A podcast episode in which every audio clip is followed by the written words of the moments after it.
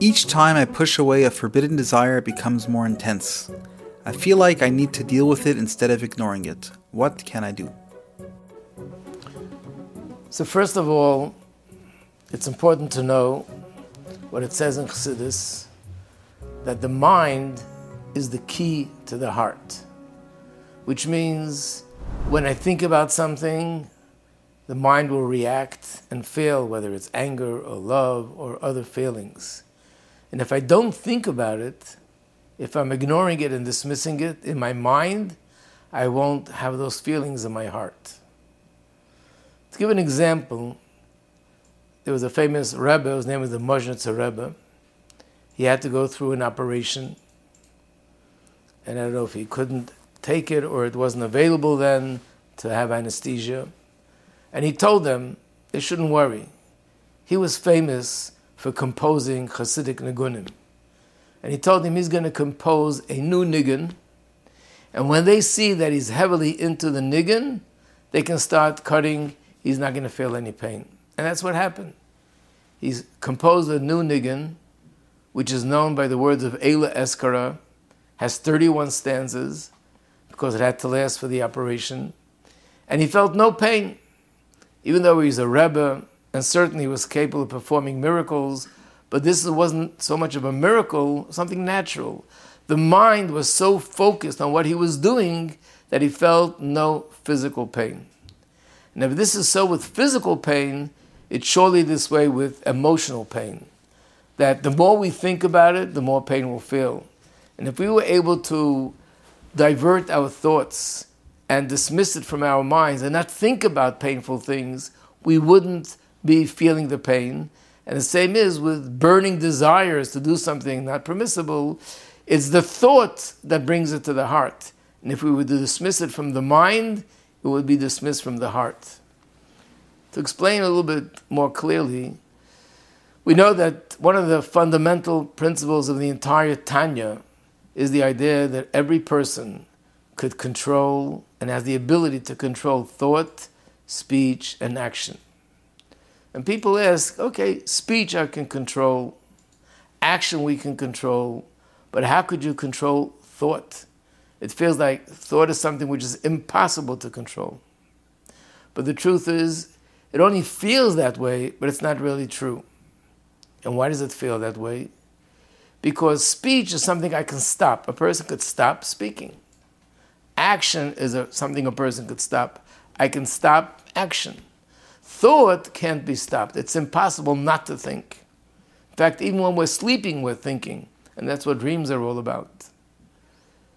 So even though we cannot stop ourselves from thinking, but we have the power to change the content of my thoughts, what I'm thinking about. And therefore, that's something which is within our power to think about something else. So when a person is experiencing a desire for something which is not permissible, it's because they're thinking about it. If they would dismiss it from their mind, it would be dismissed from their heart.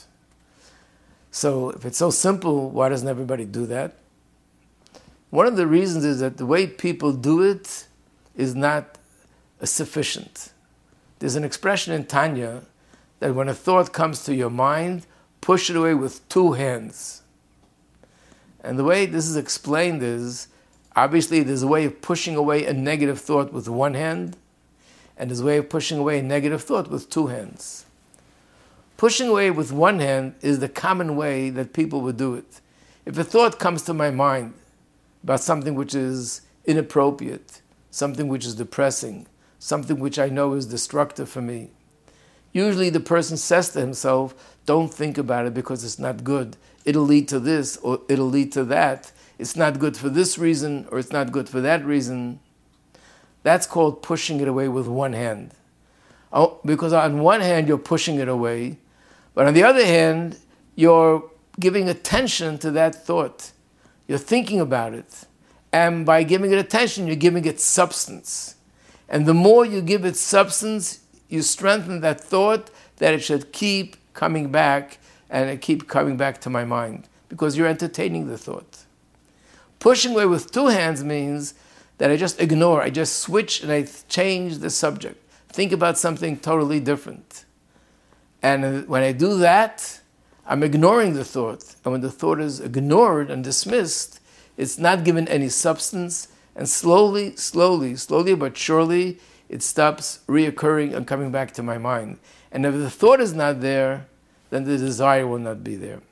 Just to use a mushal, which always comes to mind when I think of this subject, is that if a person would have an individual that is always knocking at your door, ringing your doorbell, person's annoying, and it's not something that you want to spend time, but you have no choice. They keep coming back and coming back. There are three possibilities. One possibility is you want to be nice, so you open the door, you invite them in, sit down, give him coffee and cake, sit there for two, three hours listening to what he has to say. You can be guaranteed that he'll come back again. The other possibility is no, you don't open the door, you don't let him in, but you're standing by the door and you spend an hour explaining to him why you're not letting him in.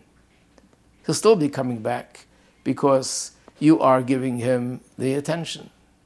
But what if you ignore the doorbell and you don't answer, not inviting him in and not rejecting, just don't answer as if he's not there? You can be sure that within a small period of time, this person will stop ringing your doorbell. And that's the way it is with a thought.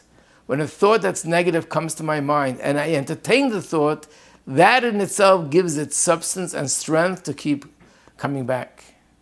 When I push it with one hand, which means I'm rejecting it, but I'm dealing with it and sort of talking to myself why I shouldn't be thinking about it, I'm still entertaining the thought and still giving it strength by pushing it away.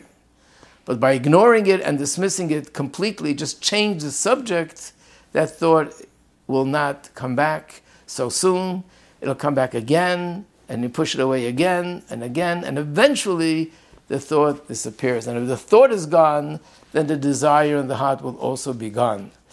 And I once spoke about the subject in a class, and someone said that they read in a, an article of actually of a therapist, who today therapists are more and more thinking along these lines of positive reinforcements, don't give substance to the negative. And he said to them, don't feed the cat. When you feed a cat, it keeps coming back.